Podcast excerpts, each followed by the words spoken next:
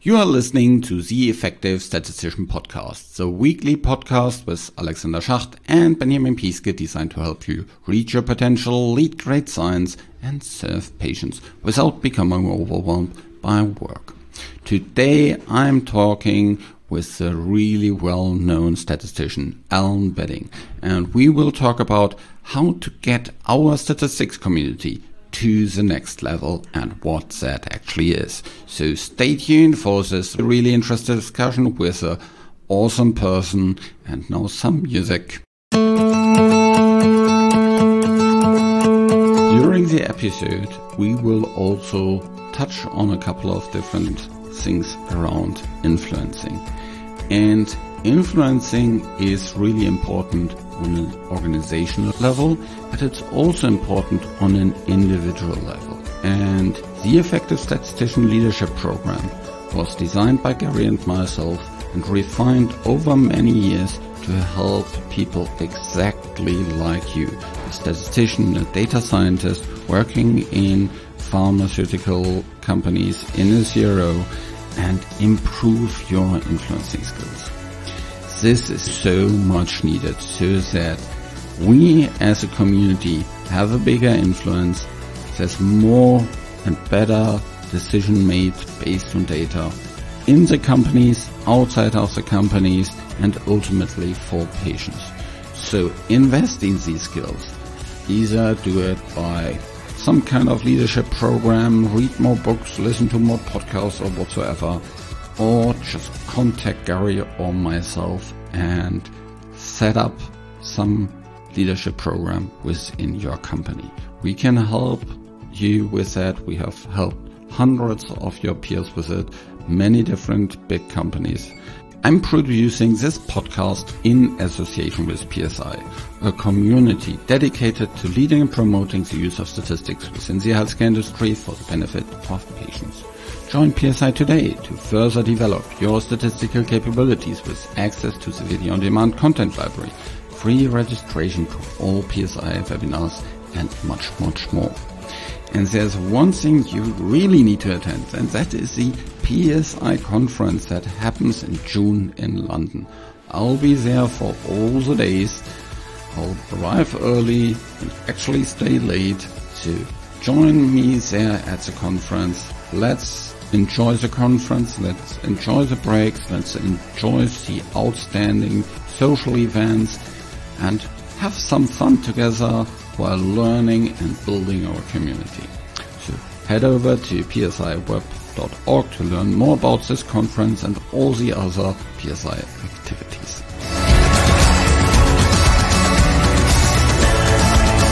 Welcome to another episode of The Effective Statistician. Today I'm really happy to have Alun again on this show. How are you doing today?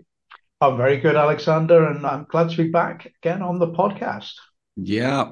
So, for those who don't know you, maybe you can give a very quick recap on what you have been doing in your quite interesting career up to now and what's your passion now? Yeah, so I've been in the industry, in the pharma mm-hmm. industry for over 30 years. It seems like a, it, that sounds a long time, but to me, it's gone so fast. I'm now the global head of methods, collaborations, and outreach at Roche. I've been that in that position now for three years. It is a statistical leadership position. And one of the, I've got a couple of passions at the moment, and one is on leadership in general and what we should be looking at as leaders, what we should be doing. My second passion is on coaching, but I bring a lot of that coaching expertise into my leadership role as well. Okay, so let's talk about the topic of today how we can get our statistics community to the next level. So let's maybe start a little bit by exploring if you think about the next level for our statistics community, what would how would that look like? What would the next level look like? The next to me, I think we spend a lot of time thinking about our technical skills. Yep. So to me, that's the bread and butter of what we do. That's the bread and butter. It's what we learn and we're good at it. We should be good at it. All statisticians will have a statistical qualification or some aspect to a statistical qualification. The next level to me is how we then take that knowledge and be leaders in statistics. So be leaders in statistics, but also how can we also be leaders in drug development as well? So it's not just focused on pure statistics, it's focused on other aspects of the drug development process. And I'm not saying people need to go out there and get other qualifications to go and do those leadership roles. Just be a leader in drug development you cannot be a good statistician in my eyes until you know about drug development and how your statistics can be applied within drug development. It's no good you as a statistician sitting in front of your computer, heads down and doing things without going out there and really selling what you can do as a statistician. I would go even a little bit broader than drug development. I would say across a complete company. Because yeah. when you say drug development, a lot of people will just think about phase one to phase three.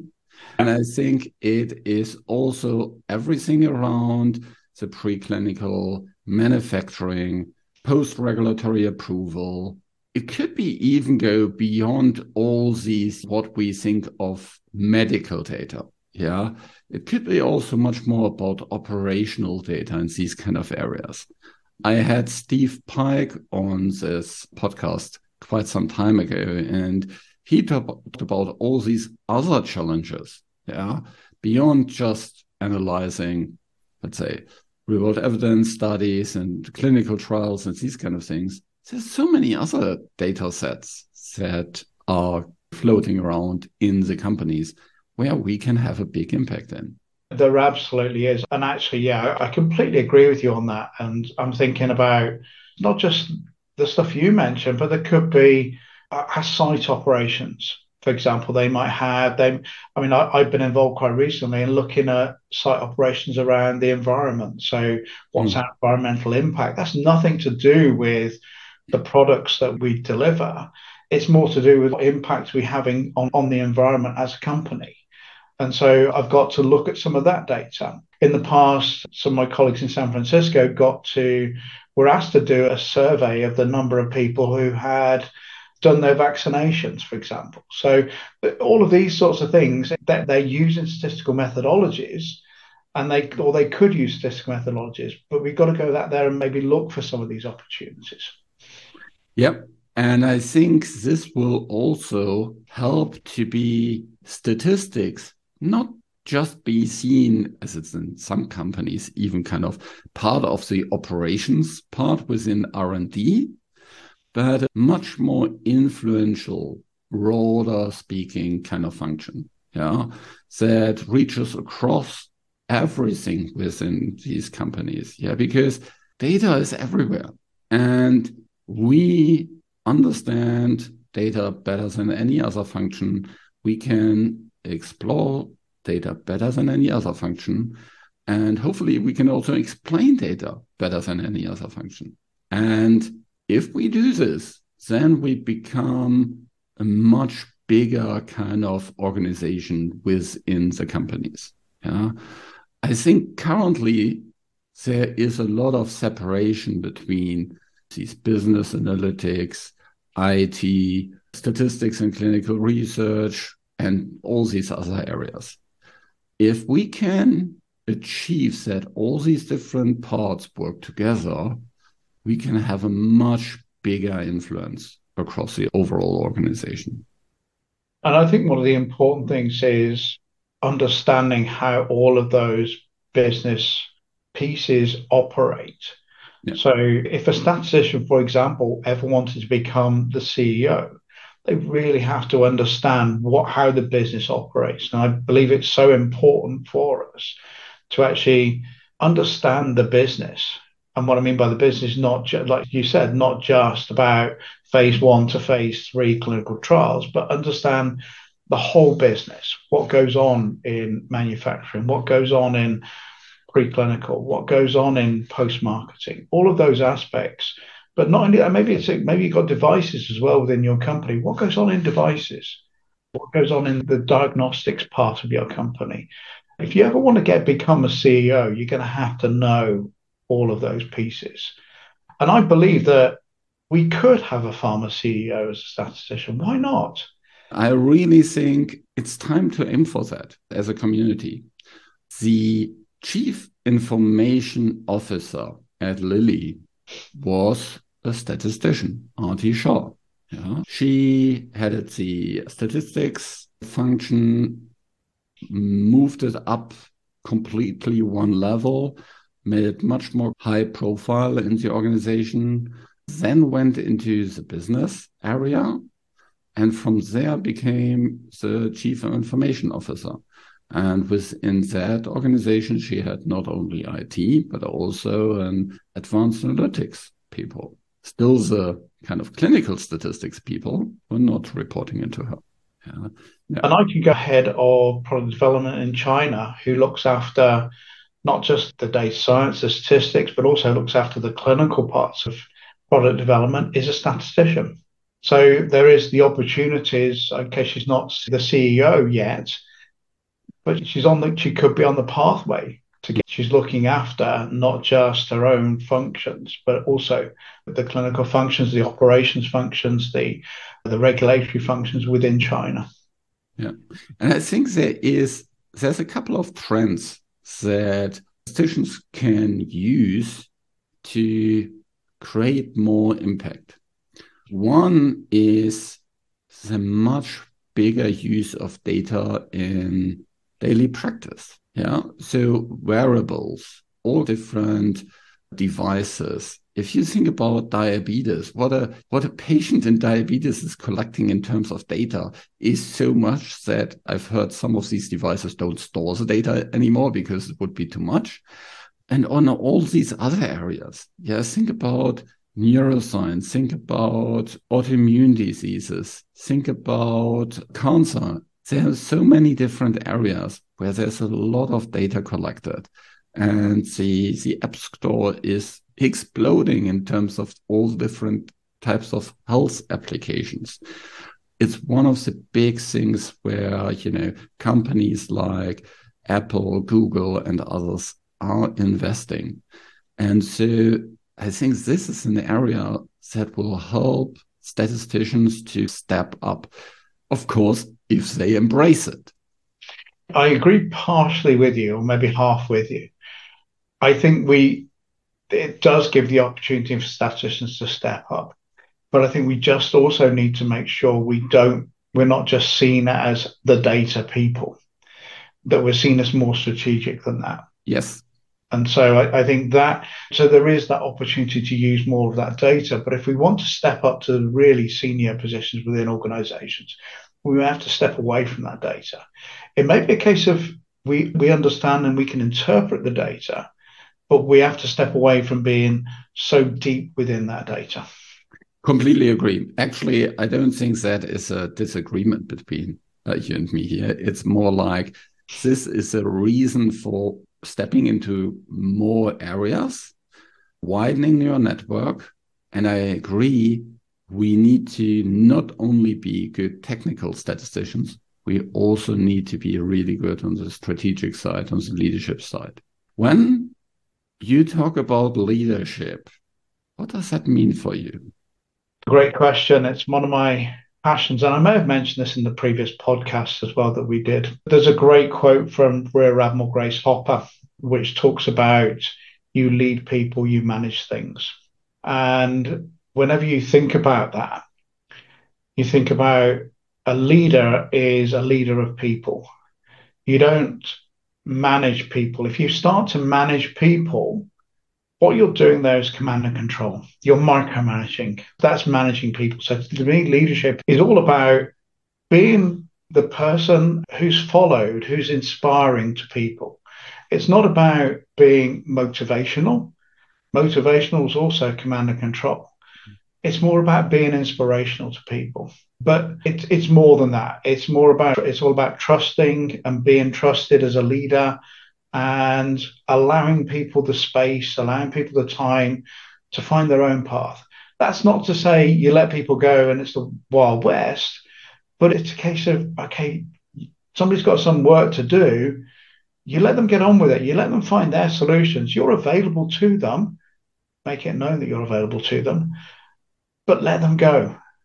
Don't micromanage. Don't keep asking them how you getting on with that. How you getting on with that. Let them do it. Let them get on with it. They'll report back to you. So to me, that, the whole thing about leadership is leading people. I often hear people talk about, I lead a project. Actually, no, you don't. A project is a physical thing.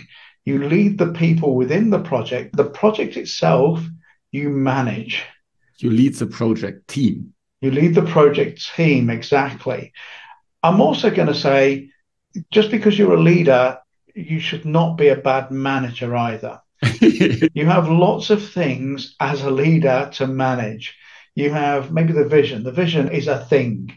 So you manage the vision. You might manage budgets. You might manage timelines. Uh, these are all things that you might manage. And you should be a good manager. Most of the best leaders are also good managers as well.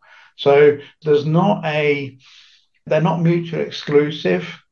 But if you find that people ref- can reframe themselves from I manage people to I lead people, their mindset suddenly changes. They don't get worried as well. So leading people is much less worrying than, oh, I manage people. It makes people very tense. You mentioned motivating people and inspiring people. Can you expand a little bit on that separation? Absolutely. If you think about motivation, you think about motivation as either the carrot or the stick. So the carrot could be, for example, if you work fantastically well, here's a fantastic bonus at the end of the year. That's motivational. The flip side of that is if you don't work very well, we're going to put you on some sort of performance review. And if you still don't perform well, then you might get the sack. That's most motivational. So that's their, their examples of the carrot, the stick. What happens when you remove that motivation? What happens if you remove the carrot or the stick from the donkey, for example? The donkey does not move. Yeah. Whereas if you go to the donkey and you're kind to the donkey, you give him more carrots than you don't put it in his face on a piece of string so he moves. You actually give him the carrot and you actually let him have some rest, for example. The next time you go to that donkey, he's going to get up and, and be there for you. So it's more of a you're inspiring him by trusting what he's doing. So to me, motivation is all around, it comes back to command and control. Motivation is still command and control. And the only thing that motivation does is motivate somebody to get more things. So if you give somebody a big bonus one year, it motivates them. They want to get a big bonus next year. They want to get a big bonus the year after. So it's not inspiring. It's more you're artificially forcing somebody to do something.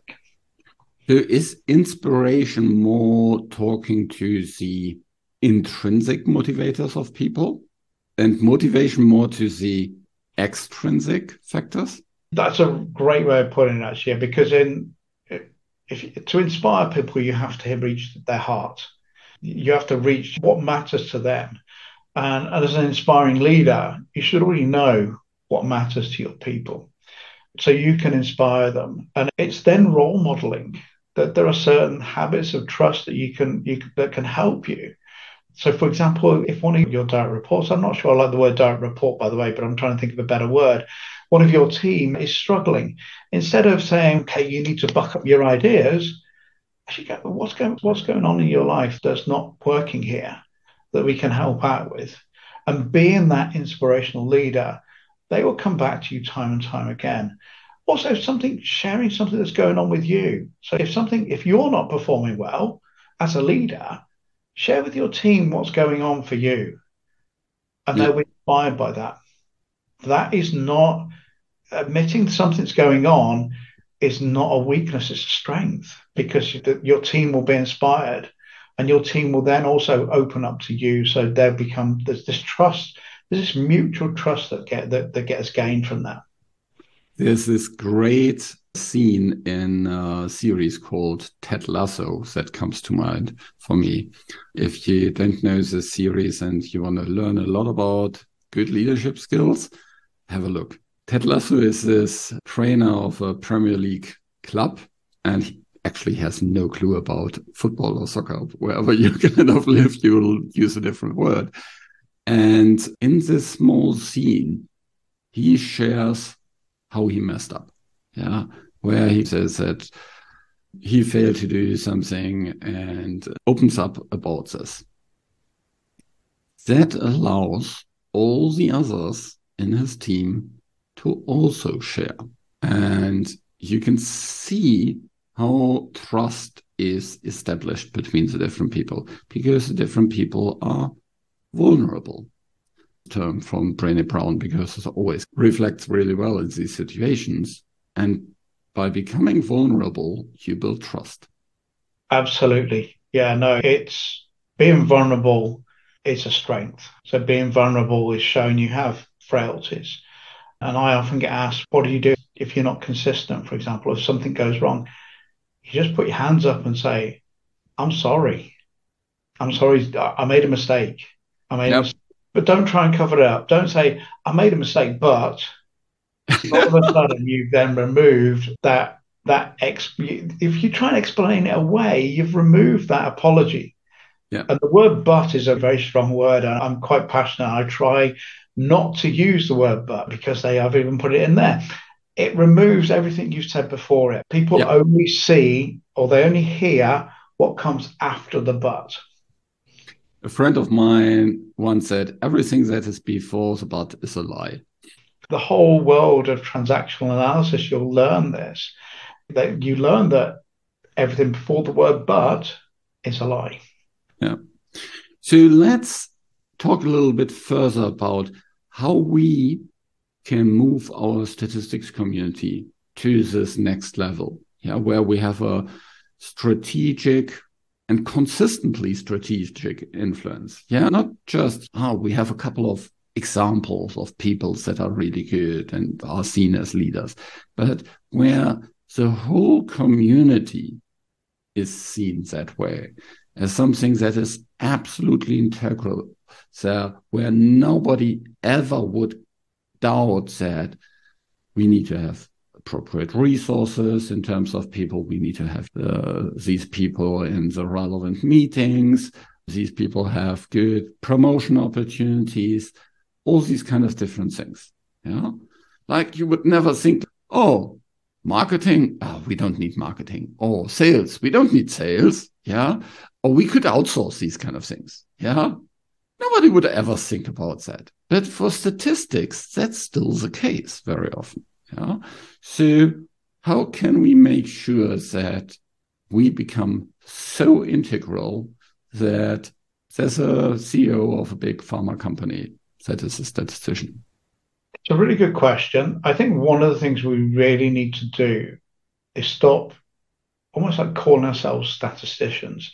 Now, that may seem counterintuitive there, but I think sometimes that hinders what we do. We need to stop, we need to start being more than just a statistician. So I, maybe I'll use a statistical analogy here. Maybe if you think about a normal distribution curve, the statistics is maybe the bit in the middle around the mean, but we've got the tails. We need to spread ourselves. We need to be a little bit more spread about what we do. So we don't need to be recognized just as a statistician. So, for example, I'm going to use a clinical example here. If you've given a protocol to review, you don't just review the sample size calculation and the methodology, you review the whole protocol. And if something's coming up for you, then you raise that. So it's being more more strategic in the way we look at the whole pharmaceutical industry. The other aspect we need to be a lot we need to be getting a lot better at is being more visionary as well. So what are the what's the new trends within the pharma industry? If we spot something that's outside of our realm as statisticians, doesn't matter. Let's raise that that particular point. So, for example, it could be we go into open source software. That may be nothing to do with statistics, but it could be really important in the whole pharmaceutical paradigm. So it, that's the way we, I think that's the way we do it. We stop being just statisticians. We become more, I'm, I'm not going to use the word drug developers like I did previously, we become more pharmaceutical executives. we get to know more about the whole of pharma. Interestingly enough, I'm going to maybe I'll share another story with you about somebody else. I sit on an external funding board for the Medical Research Council, and the chair of that is a statistician. I wouldn't have had a clue he was a statistician until he mentioned that he was a statistician because he just appeared like he knew all about the processes and all about various things. So I think it's we need to become a little bit wider in some of the things we talk about. Maybe that is one of the things we need to do. We need to help statisticians move more outside of statistics. Yeah. So I know lots of people love statistics and then stay within statistics for forever. Maybe we need to have promote more people getting outside of statistics, having leadership positions and across all the different areas. That I think will be a really good way. I recently talked with someone who said, yeah, we are we do essential stuff, core stuff, because we work on these regulatory things and says that makes us unique. And we should only focus on this because this is our brand and nobody can take that away from us.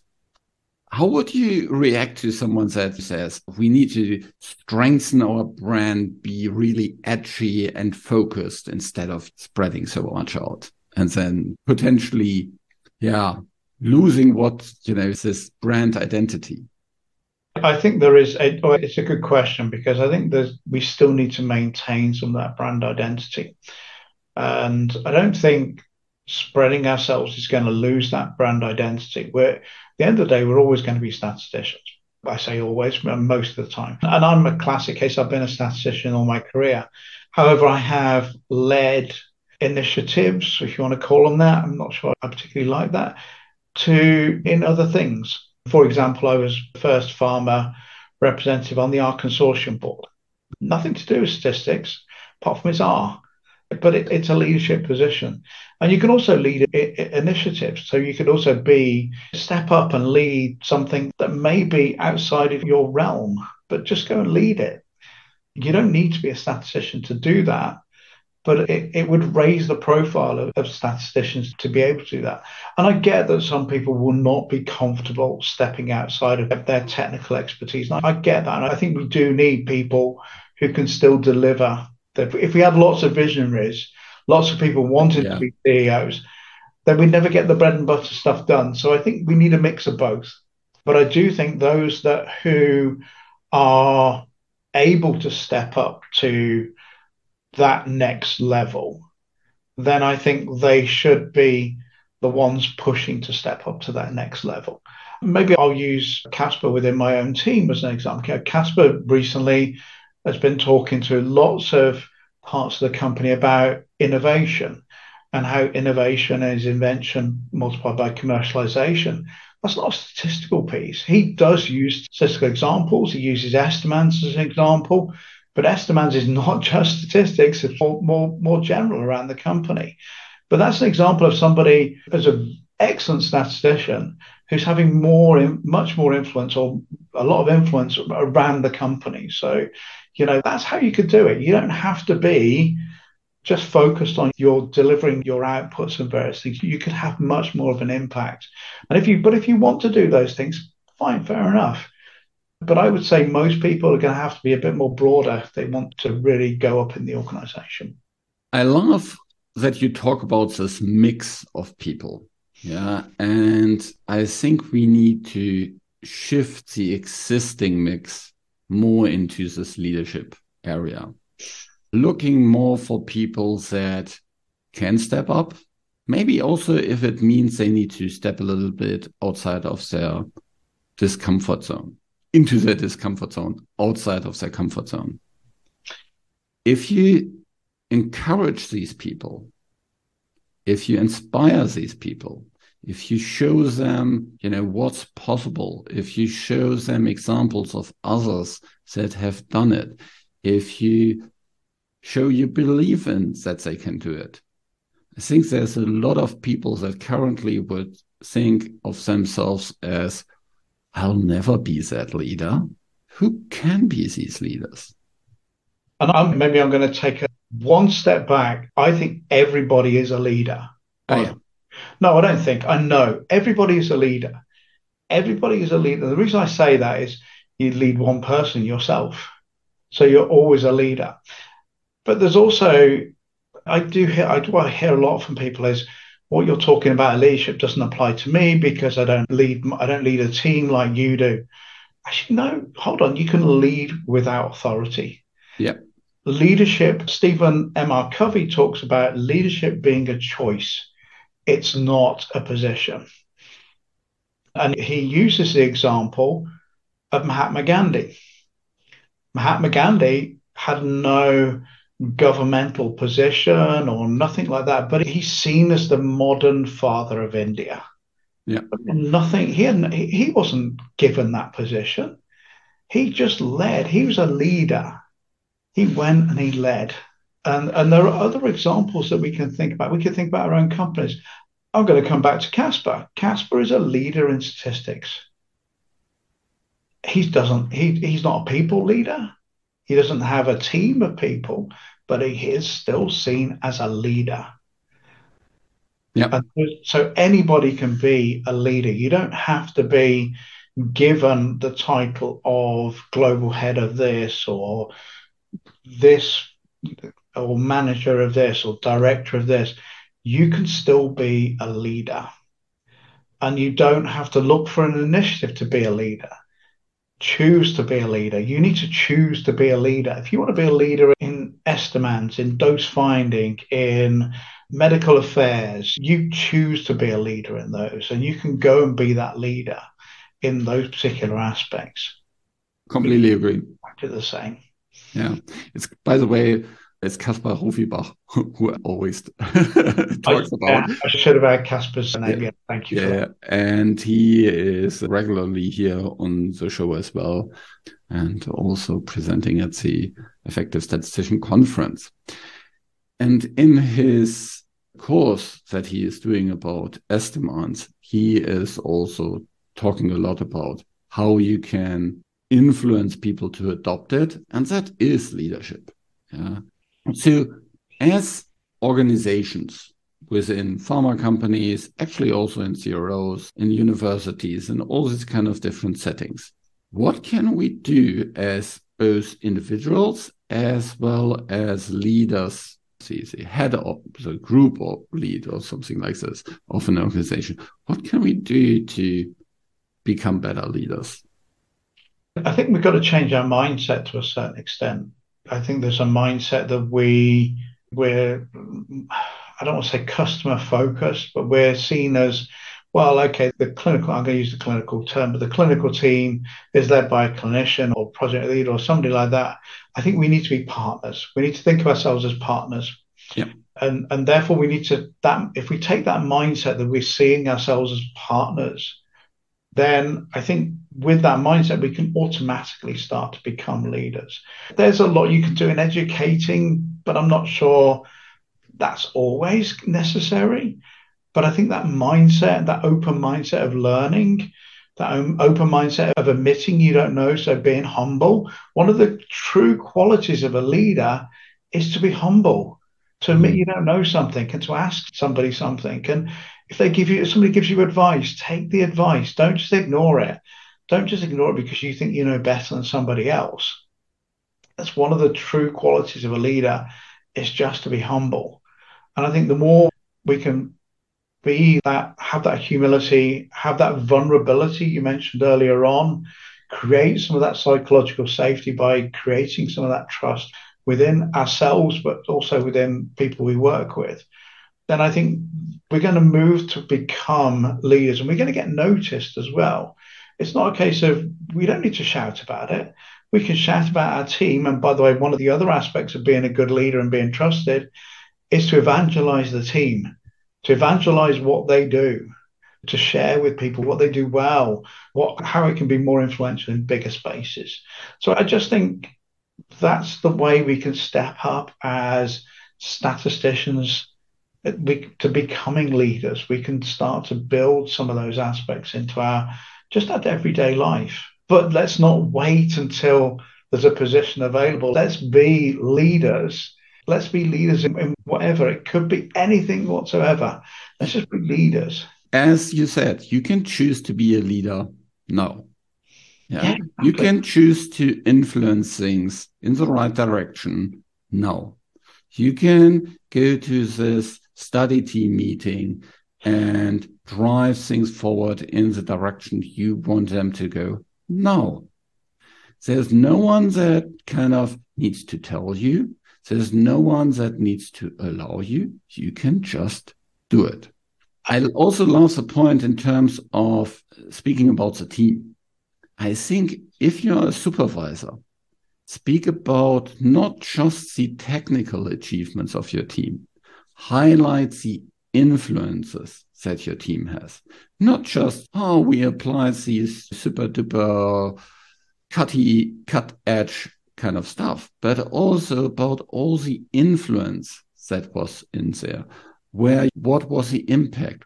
Which people did you need to convince? What stakeholders did you impress? This is really important. That last point is very important because your senior stakeholders, they're not going to be interested whether you used, I don't know, some fancy hypothesis test they don't care about those sorts of things. They're going to care about the influencing, the impact that's having. That's the and they're the stakeholders that you need to be talking to more and more to actually bring more of that influence in there. But they're not going to be interested in the stuff the statisticians do. So that's maybe another aspect of how we can be a little bit more influential as leaders is by when we talk to our senior stakeholders, not trying to baffle them with statistics, but really, well, what's the impact of using a particular methodology? They're not interested in what the methodology is, but what's the impact? That was also actually one of the things that I learned from Aarti. She was always collecting these stories from across all kind of different parts of statistics. So whenever she talked to someone senior, let's say in manufacturing, in marketing, in market access, in operations, in manufacturing, in preclinical research. She came with an example of a statistician who had influenced and improved something in that area. Said she could directly tell a story. Hey, Fred did this, Jonah did this, Julie did this for your organization. And we mentioned our head of product development in China. She did exactly the same when she was head of statistics. So I think that's it's good having those examples of where statisticians have stepped up to be leaders, and, and th- those are really good examples to quote to people, but also to, to their role models.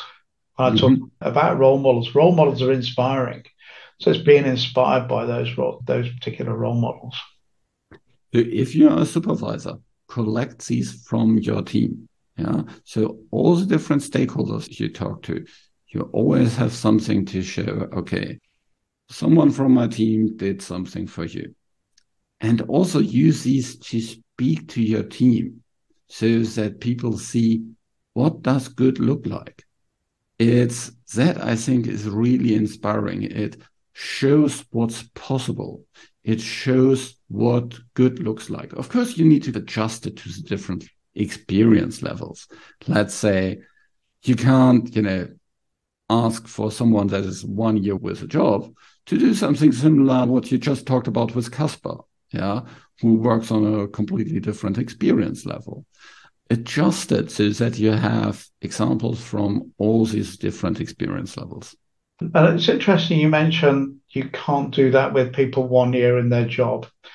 No, I, you can't. You can. I just wanted to say people with the more people that grow, the bigger their influence will be. Yep. And so, so if you just speak about the Caspars and the Aluns and the, the people, you know, the, that have 20 years of experience, that is not something that these kind of examples will not speak to those that are just starting. Yeah we all started smaller. We had our wins that were in our league at the time. And so you need to break it down to these different levels. We absolutely do. And I would encourage the statisticians out there that if they're passionate, if they see a topic, and I'm not just saying a statistical topic, if they see a topic they're passionate about that could have little influence in the pharma industry, then go out there and evangelize and talk about it and be the leader in that particular topic. And one of the examples I'm going to give, actually, the, the, I'm not going to name the name, but that person's not a statistician, but she was a placement student within our data sciences organization. And she was passionate about hearing disabilities. And so she started a, a deaf community and also started getting people to learn about sign language and things like this. And, and you think to yourself, where's that got to do with the pharma? It's got a massive implication for the farm industry because it's around that diversity piece. Yeah. It's massive. So if you're passionate about a particular piece, and by the way, that's been now been raised to a, a higher level, but that started with a placement student starting that and being much more influential in what she did. And and so if you're passionate about something, talk about it. Go be a leader in that particular piece. I'm passionate about the environment. I'm often posting on various different places about my train journeys, for example, particularly to Basel. I'm passionate to the extent I follow through with all those things. How would it look now if I took the, took a flight to Basel? There's lack of consistency there. Nobody's really going to trust my viewpoint in that respect. But I'm, what I'm saying here is, if you're passionate, start to be a leader in that particular field. Start to think of yourself as a leader and be a leader. You don't need to be told to do that. Just go and do it. You choose to be that leader. You don't need to be put in a position of authority to do that. Completely agree. Completely agree. And actually, by doing, you will also learn a lot. Absolutely. Absolutely. Yeah, I mentioned the environment. I don't know everything about the environment. There's lots I'm still learning. Uh, but I want to see myself as a leader in terms of environment. Yeah. So doing is part of the learning. Of course, you can also train yourself. Yeah. Or get training on these kind of different things. There's the effective statistician leadership program that was designed specifically for you. It has lots of these kind of different case studies in it. It goes to all these different aspects that we talked about. It actually also starts a lot with understanding what leadership is. So probably you can skip faster through that part if you're taking it. There are many podcasts, books, movies, all kind of different areas.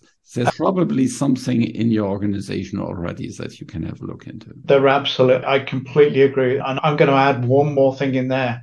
Be curious. Be curious what happens. I, I'm curious at the moment. I'm doing a lot of work on how to how to look at military leadership and how that applies within the business. And most people say, yeah, but isn't military command and control? To a certain extent, you have a little bit of a hierarchy, but most of it, there's a lot of trust and inspire in there. And if you read, there's a great book called The Art of Action by Stephen Bungay that Caspar Rufibach mentioned to me. And I've mentioned Trust and Inspire by Stephen M. R. Covey. There's a Jocko Willink that I mentioned in my previous podcast, writes some fantastic books about leadership. And it's not about command and control. In fact, I've got a book. My my best friend's a Royal Navy officer. I'm not going to reveal his name on the podcast, but I use a book I saw on his bookshelf. I went and bought the book because I was intrigued. It was around Royal Navy leadership. And it talks a lot about leadership. It talks about command being when you've been put into a position of command, but that doesn't necessarily make you a good leader. Bill talks about leadership. Just because you're put into a position of command, you doesn't make you a fantastic leader, but you've still got to be you've got to learn some of those leadership skills. So there's lots. Of, I think there's lots we can learn from the military. We can learn from military leaders. If you think about a conflict situation, a battle situation, a leader has to trust those in the team. He, they have to. If they don't trust them, it is a matter of life and death. So you, they have to be very trusting. Most of the very good military leaders are very trusting as well. Simon Sinek actually talks quite a lot about this recently in lots of videos. And by the way, Stephen Bungay was on this podcast as well, talking about ah. the art of action. So if you scroll a little bit back in your podcast player, you'll actually step over this episode as well. Okay, so we talked quite a lot about what is the next level of statistics, where we can all have an impact and that we hope that lots of statisticians go into many senior positions and ultimately, hopefully, a CEO position in our different organizations. And that there's a couple of different ways that you can do it. The first that we talked about is change your mindset. Say you want to be a leader decide to be a leader, look for what kind of causes do you want to push forward? What kind of areas are you passionate about? And then lead the people around you that you can influence and move that forward. Practice, but also, and also look into kind of theory, look into other areas outside of the pharmaceutical industry to learn about leadership. Because in the end, it's a lot about influencing people. And influencing people is maybe a little bit generic. And you, as statisticians, have some specific capabilities that will help you to influence other people around you much more we actually have talked about this with Gary Sullivan on the podcast on another podcast episode. So scroll back to these with Gary as well. So you'll find more about leadership. Leadership is always one of the key fundamental pillars here in the in this podcast. So scroll back, you'll find a lot. Okay, so Alun, as we are wrapping up, what is the one thing that you want to take the listener away from this episode? We talked a lot about trust. And so we talked about a lot about leadership. The reason I bring in trust is I think trust is the backbone of leadership. And I've recently presented on this at the Conference for Statistical Practice in San Francisco, a conference with, with around, I would say, maybe 200 statisticians. I spoke to an audience of around 30, but it was a non technical conference. But the questions I had afterwards were incredible. I spoke for 30 minutes. I had at least 20 minutes worth of questions with other people coming back. So if I had to leave the listeners with one thing, it's focus on building trust. Focus on building trust. And as, as you build trust, you will be naturally become a leader and you'll be inspirational to others as well. Completely agree. Thanks so much for listening. Thanks, Alun for being here on the show again. Thanks, Alexander. I'm looking forward. This will for sure not be the last one.